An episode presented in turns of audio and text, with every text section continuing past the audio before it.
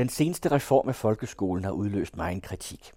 En af kritikerne er lektor Brian Dein Mortensen, der netop har udgivet bogen Tilblivelse og tilsynekomst. I en samtale med Egon Clausen fortæller han om baggrunden for sin kritik og om den modstand, som kritiske røster møder i dagens Danmark. Katastrofekursen i dansk pædagogik startede for alvor i året 2003, da Anders Fogh Rasmussen indledte opgøret med en forestilling om rundkredspædagogik. Men VK-regeringens tiltag er siden blevet trumfet i en helt uhyggelig grad af den socialdemokratisk ledede regering. Sådan skriver du, Brian Dein Mortensen, i din ny bog, som hedder Tilblivelse og til synekomst, og det er nogle filosofiske tekster omkring uddannelser og ikke mindst folkeskolen. Hvem er du egentlig? Jamen til daglig er jeg lektor på University College Sjælland, og øh, arbejder der med professionsuddannelse af især lærere og efter videreuddannelse af både lærere og pædagoger. Deltager indimellem i forskellige forskningsprojekter. Jeg er også redaktør på et tidsskrift om specialpædagogik, og øh, skriver og blander mig i alle mulige debatter om pædagogik, uddannelse, politik og filosofi. Ja, og der er du jo meget tydelig i den forstand, at du er meget kritisk over for den udvikling, som øh, har fundet sted her i de senere år. I din bog, der skriver du, i dag står vi ved vejs ende. Det kan ikke blive værre. Vi har fået en folkeskolereform, der intet har med hverken folk eller skole at gøre, og som meget passende af undervisningsministeren bliver kaldt for en læringsreform. Vores børn er blevet til halvfabrikater, vores skole er blevet til en produktionsvirksomhed. Vores kultur kan derfor kun syne hen, medmindre vi gør noget. Og det gør vi så. Og så har du blandt andet skrevet den her bog. Ja. Det må du lige udbygge. Jeg synes, det er nogle meget voldsomme ord. Jamen, det er det også. Og det er jo selvfølgelig også for at tale med en vis styrke, øh, for det er alvor, både når man går ud og kigger i praksis, som jeg også gør, øh, hvordan den danske folkeskole udvikler sig, og hvor slukøret lærerne bliver, når, hvis de reelt tænker over, hvad de gør. Men øh, det værste er næsten den her ambition om at prøve at motivere, manipulere øh, både lærere og pædagoger med en masse nysprog, med positiv psykologi, med mindfulness-kurser osv. til at gøre, som staten vil have. Og projektet handler så om at få børnene til at gøre, som staten vil have, og blive sådan nogle umælende medarbejdere, borgere, der handler præcis som, som ønsket i, i ambitionen om at sikre øget vækst. Der er ingen pædagogik, der er ikke nogen filosofi, der er ikke nogen kritik, der er ikke noget kultur.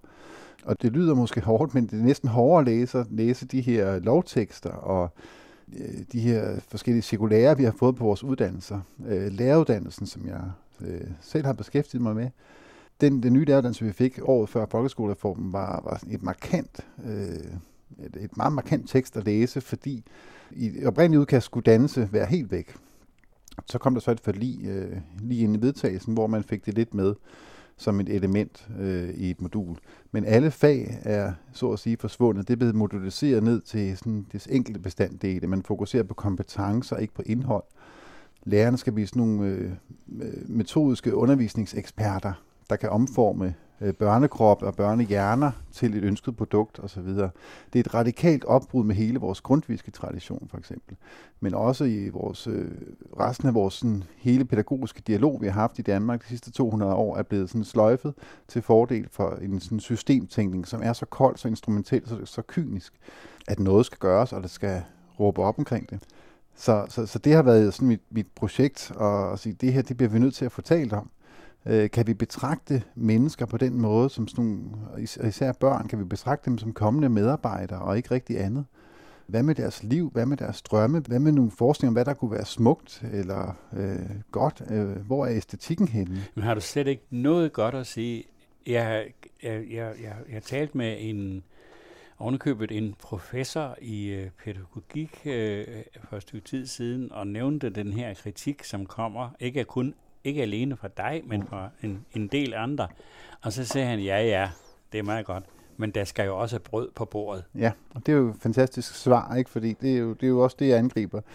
Fordi det er netop det, man taler om, der skal brød på bordet. Det, det er det, vi har indrettet vores uddannelsessystem efter.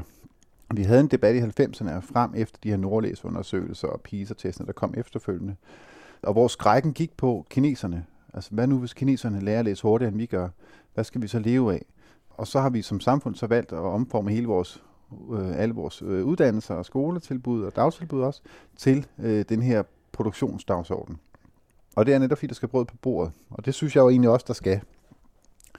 Men det er egentlig ikke pædagogikens opgave at sørge for, at der, øh, at der kommer brød på bordet. Det er noget, man gør, når man er voksen. Jamen er det ikke skolens opgave, i hvert fald en af dens opgaver, at gøre eleverne til ikke alene til duelige medborgere, som der stod engang i, øh, i folkeskolens øh, formålsparagraf, men også gøre dem egnede til at gå ud og øh, virke, altså at være arbejdsomme og være med til at holde julen i gang. Jeg mener, er det ikke derfor, man laver folkeskolen om? Altså fordi den skal passe også til de produktionsvilkår, som rent faktisk findes. Vi, vi, kan, vi, vi, vi arbejder jo ikke længere ude på landet med mm. heste og køer og mm. de der ting. Man kan diskutere det på rigtig mange måder, fordi der er rigt, det har været en fortælling, og især i helt marxistisk sådan sådan forskning, at, at se på sammenhæng mellem øh, opdragelse og produktionsmetoder osv. Og, og det har også altid været diskuteret i relation til skolen, netop hvad gør det ved arbejdet. Men den oprindelige idé med at holde skole var ikke rettet mod produktion. Faktisk var det øh, noget, som mange bønder var stærkt utilfredse med, da der blev øh, tvungen undervisningspligt. Øh, og man indførte det her mulksbødesystemet for at sørge for, at øh, bønderne øh, tillod deres børn at komme i skole og høre om noget andet end arbejde. Øh, og det er det, der har været skolens formål. Det er også, skole betyder også fri tid på græsk. Altså det er noget, der adskiller sig definitorisk fra arbejdslivet.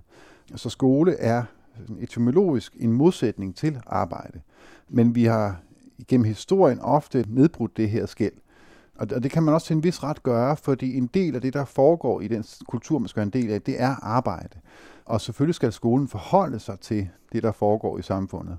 Blandt andet, at der er nogen, der går på arbejde, og øh, at der skal gøres nogle ting, og den asfalt, øh, skolebussen kører på, er blevet lavet af nogen, osv. Det skal skolen helt klart forholde sig til. Men det skal være med en passende afstand, fordi man må ikke begynde at sætte arbejdet som målet for tilværelsen. Det mener jeg ikke, skolen har mandat til. I princippet øh, kan skolen med, med oprejst pande undervise nogen, der vælger at blive vagabunder, men særdeles oplyste vagabunder. Det vil da være fantastisk. Men, men personligt, øh, for mine egne børn, ønsker jeg at også, de får en uddannelse og arbejde. Mm. Og jeg ved også, at deres skolegang vil være med til at give dem mulighed for det, og, og også sikkert også øh, forbedre deres muligheder for at få et arbejde osv. Det er ganske, ganske fint. Men der er en forskel på at gøre det til hele pædagogikens sigte. At indrette alt efter det, fordi der er også andet i tilværelsen end arbejde.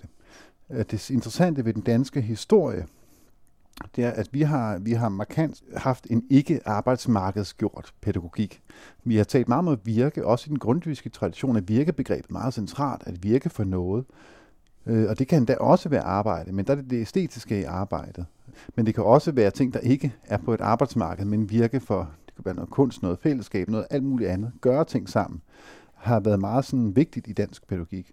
Også på vores højskole har man også gerne ville forbinde det her virke til undervisning. Ikke?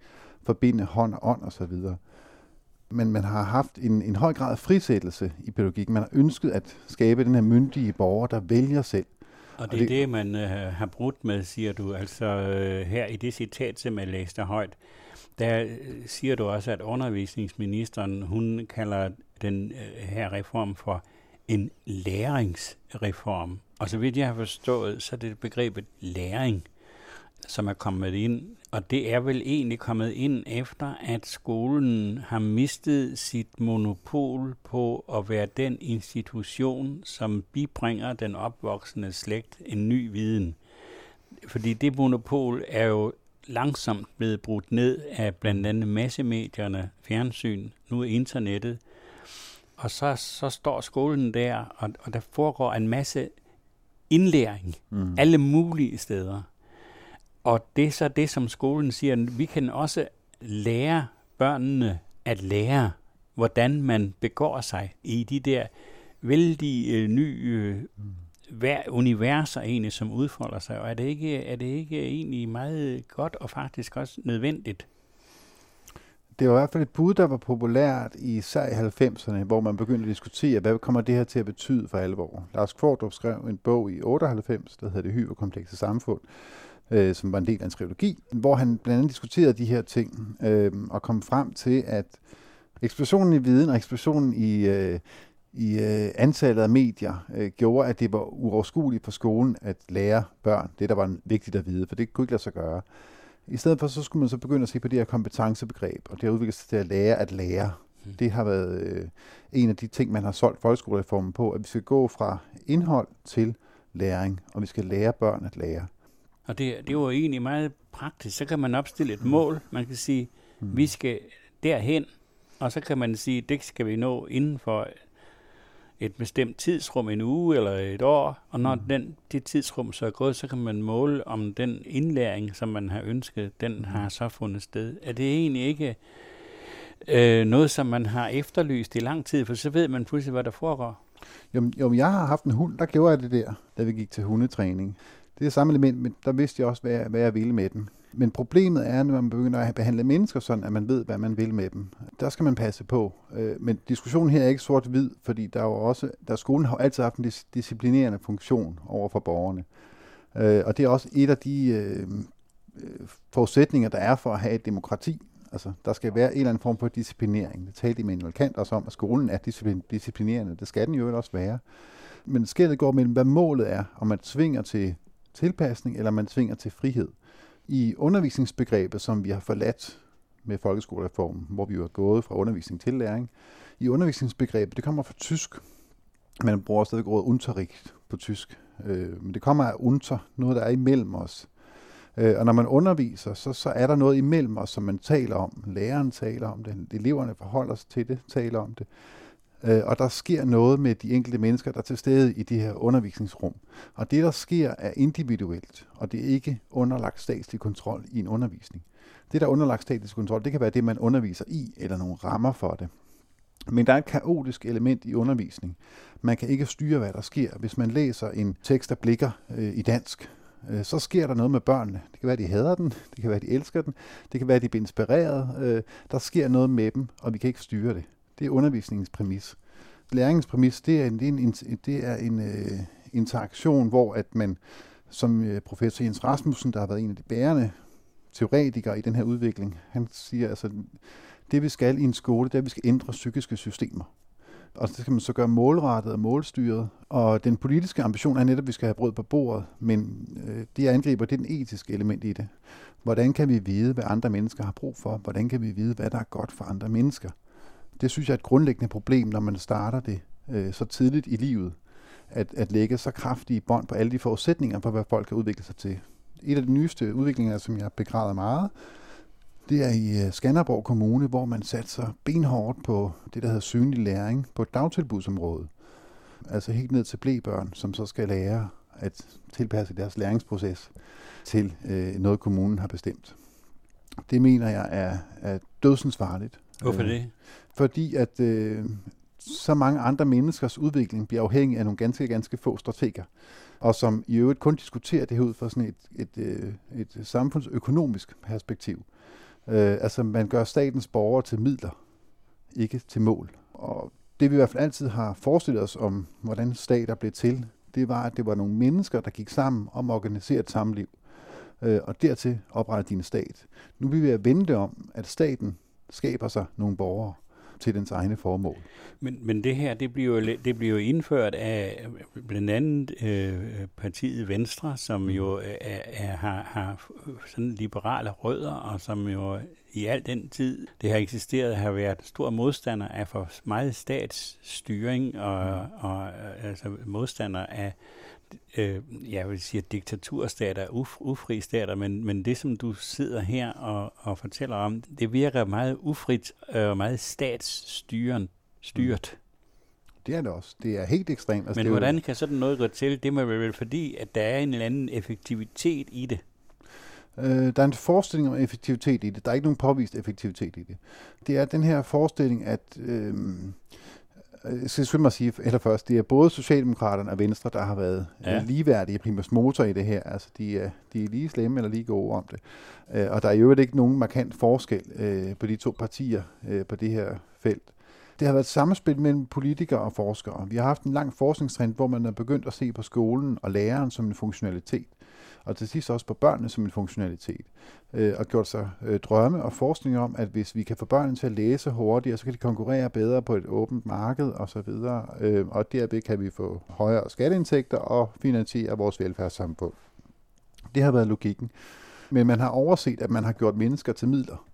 Øh, og det, det er der, det går galt. Øh, og jeg, jeg nægter at tro på, at ret mange af politikerne hvis de tænker det igennem, egentlig ønsker det. Øh, og man forest, øh, vi kan også se om det kring debatten omkring folkeskolereformen, man forestillede sig faktisk noget andet. Man forestillede sig stadigvæk, at skolen ville have en masse af den gamle øh, mm. tradition. Der var mange politikere, da folkeskolereformen så endelig trådte i kraft i 14, som var ude med forbløffelse øh, og, og tale om, hvad der egentlig var foregået. Altså, det her med de lange skoledage, som, som de ikke lige havde forudset ville blive sådan. Øh, det her læringsfokusering har også med et voldsomt øh, politisk kritik, især efter Kjeld Skovmands bog, hvor mange politikere har, har reageret kraftigt på, at, øh, at der er kommet så mange lærings- og færdigheds- og vidensmål. De har simpelthen ikke været klar over, hvad det var, de var med til at sætte i værk. De har ikke gennemskuet den her meget snævre elite af forskere, som har på baggrund af, af nogle meget sådan strukturfokuserede idéer, har, har forsøgt at skabe det her super effektive opdragelsessystem, øh, som kunne være med til at realisere den her gennemkontrollerede, evidente, effektive stat, man har ønsket. Og det har du så været ude i offentligheden og sige på sådan forskellige steder. Du har blandt andet skrevet en kronik i øh, Dagbladet Politikken, og der har du så skrevet også, at du har beskyldt nogen. Nu har du nævnt, at der ligesom er sådan en lille hård kerne. Det, det minder næsten lidt om et kup, øh, det du har beskrevet, men du har også skrevet, at det er gamle kommunister af den hårde slags, mm. som står bag, og det har du fået tæv for. Ja, for søren. Ja, og det, det er, i kronikkens sammenhæng er det egentlig bare en bisætning. Øh, og kronikkens ærne er at prøve at forklare de her mekanismer, øh, fordi debatten om hele den her udvikling, alle kender den jo, den er ikke kun inden for skolevæsenet, men den her centralisering, topstyring osv., og vi lærte alle sammen at kalde det for neoliberalisme i starten. Øh, og da jeg begyndte at studere de her reformprocesser i skolen, der kom jeg meget klar over, at der var ikke ret meget liberalt i det. Øh, det var egentlig antiliberalt. Øh, det der til gengæld var, det var den her statsstyring, som til forveksling ligner det, der foregik i Sovjet og i Østtyskland. Men hvorfor kalder du det så ikke sovjetisk? Fordi øh, i min Danmarks historie, der er det sådan, at der i 1970'erne, måske i begyndelsen af 80'erne, ved jeg ikke i hvert fald, i kredse, som kaldte sig selv for progressiv øh, kredse, var der hos nogen en meget stor, en, en, en optaget af det, der hed struktureret pædagogik, ja.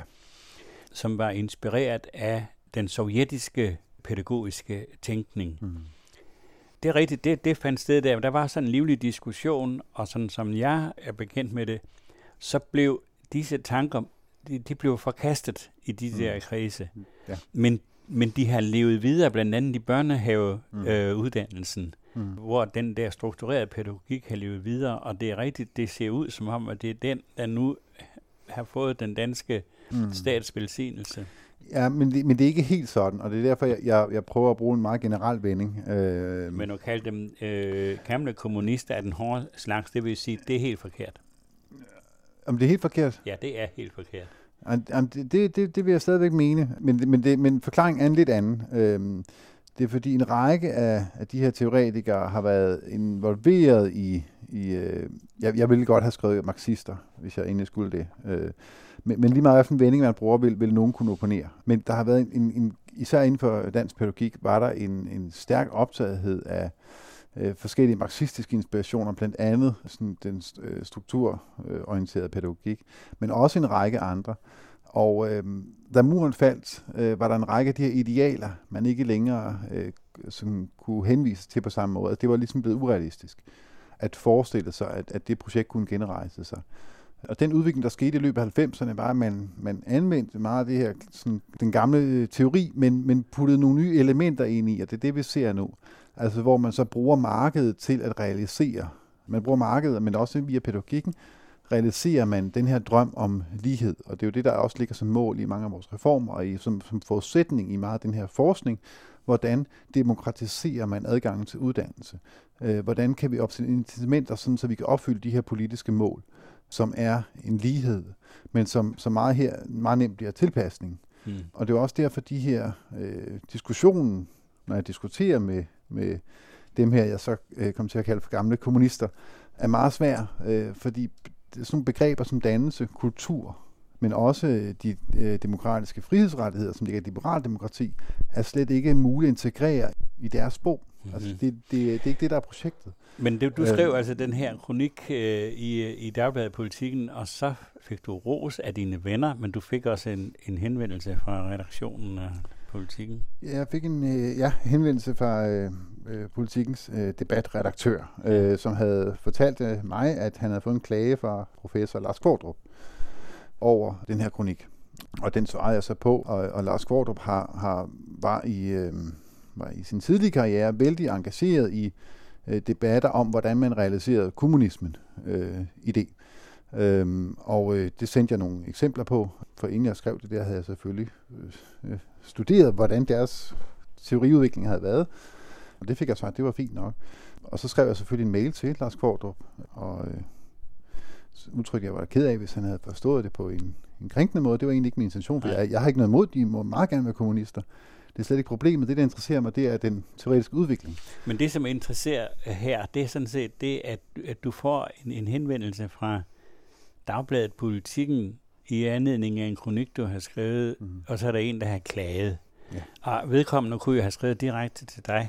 Jamen, det gjorde han og ikke. den her sag, den udvikler sig jo. Ja, for det var ikke meningen, jeg skulle fået at vide, det var ham. Der var sket et kommunikationsbræs mellem Lars Kvordrup og Christoffer Emil Broen, der er politikens redaktør. Ja. Så Lars Kvordrup var meget vred over, at, øh, eller til synligheden meget vred over, at jeg havde fået det at vide. Og så det vil sige, at han på en eller anden måde går bag om ryggen på dig? Det må man sige. Sådan oplever du det? Nej, sådan, sådan er det. Og der er mere af det her, ikke? Jo, det, det fortsætter. Øh, der kører så flere spor, fordi øh, et par dage efter får jeg en mail, som er blevet sendt til min rektor, Camilla Wang, og øh, nyansatte rektor i øvrigt øh, på det tidspunkt. Og øh, en række andre øh, forskere i Danmark, fra Claus Hjortdal, der er skolelederforeningsformand, fordi jeg i det samme kronik kritiserer en kronik, han har skrevet med et par andre. Og det vil sige, at de henvender sig så til din chef? Ja, og der, i den mail bliver der udtrykt, at det er uforsvarligt, at sådan som mig underviser lærerstuderende. Øhm, og du får stadigvæk ikke noget direkte at vide? Øh, jo, jo den, den mail bliver også sendt til mig, øh, heldigvis. Så, så den, Men den, altså, de, for, de, de forsøger simpelthen at intimidere dig over for din, øh, din arbejdsgiver, fordi du har nogle meninger, de ikke kan lide? Ja, det var ret trøstende, faktisk. Og især fordi på UC'erne er vi jo i den grad... Øh, Altså din uddannelsessted? Ja, ja i, uh... på University College Sjælland, men også alle andre i Danmark. Sektoren generelt bliver udsat for et større og større pres i forhold til at operere på markedsvilkår. Men samtidig er vi også øh, forpligtet på at øh, arbejde forskningsbaseret. Øh, og den kronik er skrevet på baggrund af en bog, jeg havde udgivet, der hedder Konkurrencestatens Pædagogik, som var af anerkendte forskere, udgivet på Aarhus Universitetsforlag. Øh, Men så, I, er, I er sårbare, fordi I lever blandt andet på et, øh, et frit marked, altså I er markedsgjort, det vil sige, at I skal have kunder mm. til jeres øh, undervisning, I skal have elever, øh, og, hvis, og hvis I får et øh, dårligt ry, så mister I det. Derfor så øh, gælder det om, at øh, I skal holde jeres mund, for ikke, og, og I skal bare øh, dukke hovedet, og I skal ikke begynde at diskutere offentligt og slet ikke være kritiske, for det kan skade virksomheden. Er det sådan, det forstås? Øh, den, den frygt er der, øh, er der mange i sektoren, der har øh, fordi at den, øh, øh, ligesom universiteter og andre uddannelser, så har vi jo fået taxameterbevillinger, og øh, en større og større del af vores, hvis vi skal vokse, skal komme fra øh, eksterne midler, altså kurser, der bliver rekvireret osv. Men er det noget, der er specielt for det sted, hvor du er? Der ja, altså det, er, det er jo Claus Hjortdals medlemmer, der kan man sige, der køber rigtig mange af de kurser i den afdeling, Jamen, jeg, jeg tænker i. på den der frygt for, øh, øh, og de der, de der forsøg på at lukke munden på jer. Er nej, det noget? for det viste sig heldigvis, at den rektor, vi havde fået, havde læst lidt på øh, loven om professionshøjskoler. For det er jo sådan, at vi er en offentlig øh, virksomhed, det vil sige, at vi er drevet af skattekroner. Øh, og netop når vores arbejde skal være forskningsbaseret på et øh, university college, så må det altså heller ikke kun orientere sig efter, hvad forskellige aktører synes er populært. Der skal også være et eller andet substans i det. og det var der i, hvad jeg skrev. Og vi skal også øh, bidrage og kvalificere den offentlige debat. Så du fik opbakning fra din rektor? Fuldstændig. Øh, Men det kunne godt være gået anderledes. Det siger, at du har nogle eksempler, eller du nævner... Ja, det går nemlig anderledes nogle gange, ja. nogle andre steder i landet, mm. øh, altså, fordi det er åbenbart ikke kun noget, der finder sted i Roskilde og omegn. Nej. Det er noget, som finder sted over hele landet, og det er ikke alle steder, hvor hvad kan jeg sige, krit, kritiske røster får opbakning fra deres, øh, deres ledelse.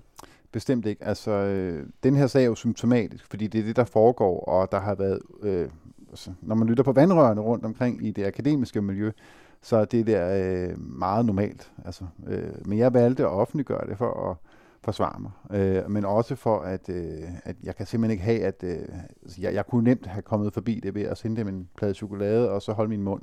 Men det vil jeg ikke. Øh, jeg vil hellere til kampen, øh, fordi det næste, hvad, hvad med næste, der bliver udsat for det? Meget kendt har sagen om Erik Schmidt øh, fra Odense været. Hvad er det for en sag? Øhm, hvor at øh, på Æredrup skole, øh, hvor han rejser en kritik af en nyansat skoleleder, der kommer og præsenterer en vision, han har fundet på. Og Erik Schmidt, der var lærer på det tidspunkt i øh, 2014, tror jeg det var, peger på, at der kunne være nogle problemer i forhold til øh, folkeskolelovens formål, øh, den bredde, der er i det. Og de uh, disputter, de har med hinanden, ender ud i, at uh, Erik Schmidt får en advarsel for at have negative holdninger. Den sag kører, hvem får han den advarsel? Øh, fra Odense Kommune, altså som Ærdrup skole hører under. Ikke? Uh-huh.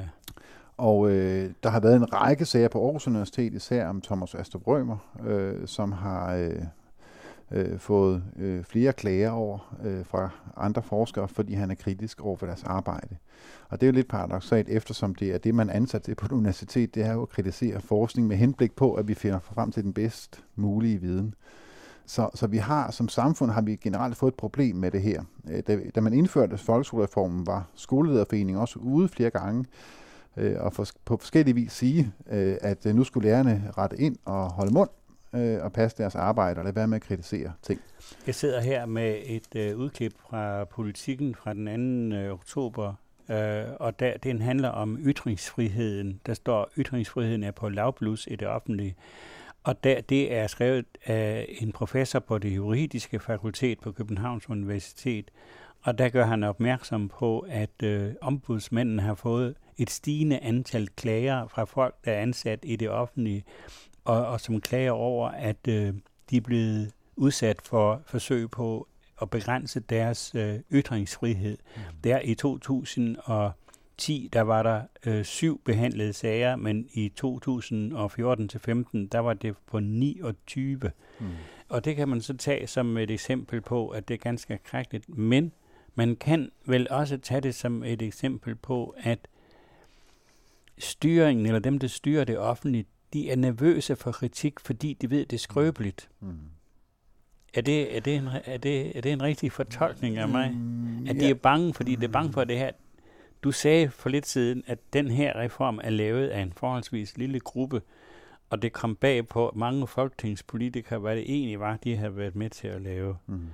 Og så kunne man forestille sig, at de ved godt, det er bare en lille gruppe, og det, de har lavet, er i virkeligheden det er, det er ikke et kup, men det er, men, men, der, men, men det er skrøbeligt i den forstand, at den politiske opbakning var der måske engang, men den er der måske ikke, når det viser sig, hvad det egentlig er, det her det fører til. Og mm. derfor er de så nervøse.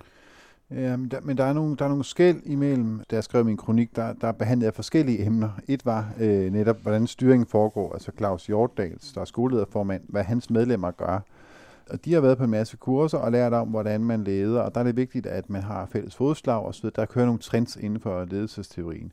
At man skal have fælles fodslag, og så skal man arbejde med motivation og så videre, give sine øh, medlemmer nogle mindfulness-kurser og nogle frugtordninger, og så ellers bare sørge for at have stillet et hold, hvor alle øh, ligesom på en McDonald's, er meget fokuseret på at yde det maksimale. Det er altså de teorier, som de, de kører efter. Øh, øh okay. Vi har også haft lean, hele lean-dagsordenen og så videre. Og i, I den, der er ikke rigtig plads til sådan en grundlagskritik, og det er det, der bliver rettet her. Der er ikke plads til at diskutere, hvad er, hvad er projektet, hvad er det, vi skal med skolen, for eksempel.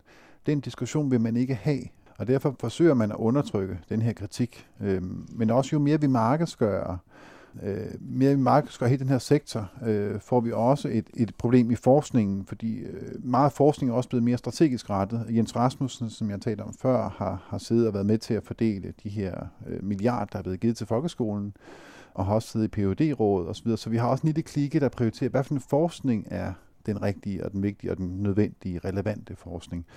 Og det orienterer skolelederne sig efter, øh, hvis ting får nogle flotte stempler af de rette råd osv. Så, videre. så vi, det hele kommer til at køre i ring. At, at øh, man ender også som skoleleder med at tro på, at, øh, at, at noget bestemt er godt. Vi har en, en New Zealandsk forsker, der hedder John Hattie, som er hans øh, koncept synlig læring, har kørt som en steppebrand over hele Danmark. Ja. En, rigtig, rigtig mange skoler arbejder med det, og det skulle være så fantastisk.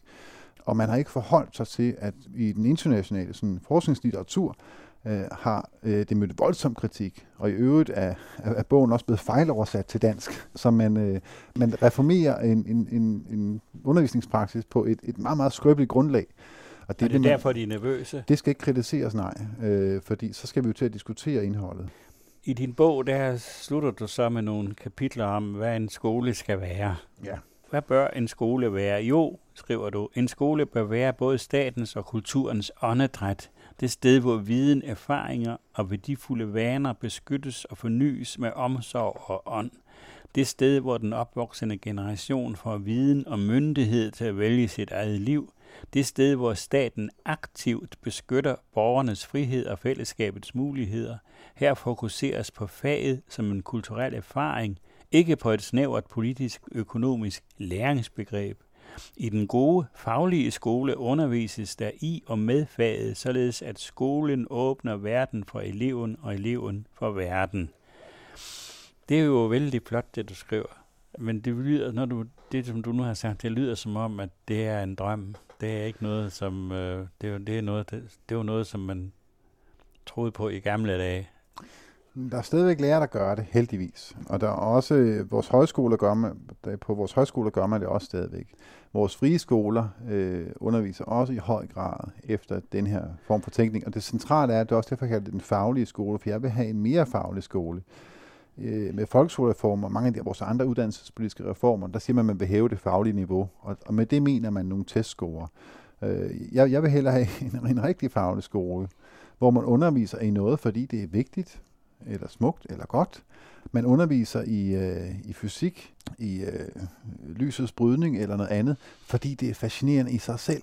Ikke fordi det skal bruges til noget, men man ved godt, selvfølgelig at der nogle elever, der muligvis kan bruge det her til noget, men vi underviser i det, fordi det er spændende. Vi læser litteratur, fordi litteraturen er god. Øh, ikke fordi vi skal leve af det, men fordi litteraturen er god. Øh, og når man så har levet et liv, eller et, et barneliv, og fået en masse erfaringer, så går man ud og handler med alt det, man har mødt, der var smukt, godt, vigtigt eller interessant. Og det er sådan en skole, jeg gerne vil have. En skole, hvor øh, fagene bliver taget alvorligt, hvor børnene bliver taget alvorligt, deres frihed bliver taget alvorligt. Og det interessante er, når man ser på dansk historie, fordi det er den slags tanker, der har præget dansk pædagogik i enormt øh, stor grad, at vi fik den første lov om undervisningspligt i 1814. Året før var Danmark de facto gået bankerot. Ikke teknisk, men de facto var vi gået bankerot.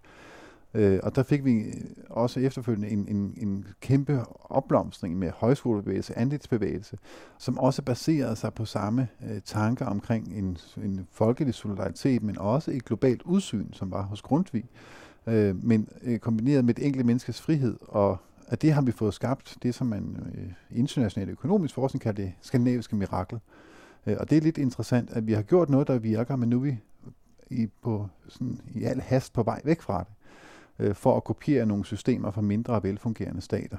Det er da paradoxalt. Det var Egon Clausen og Brian Dein Mortensen i en samtale med udgangspunkt i bogen Tilblivelse og tilsynekomst, der er udgivet på forlaget Fjordager i 2016.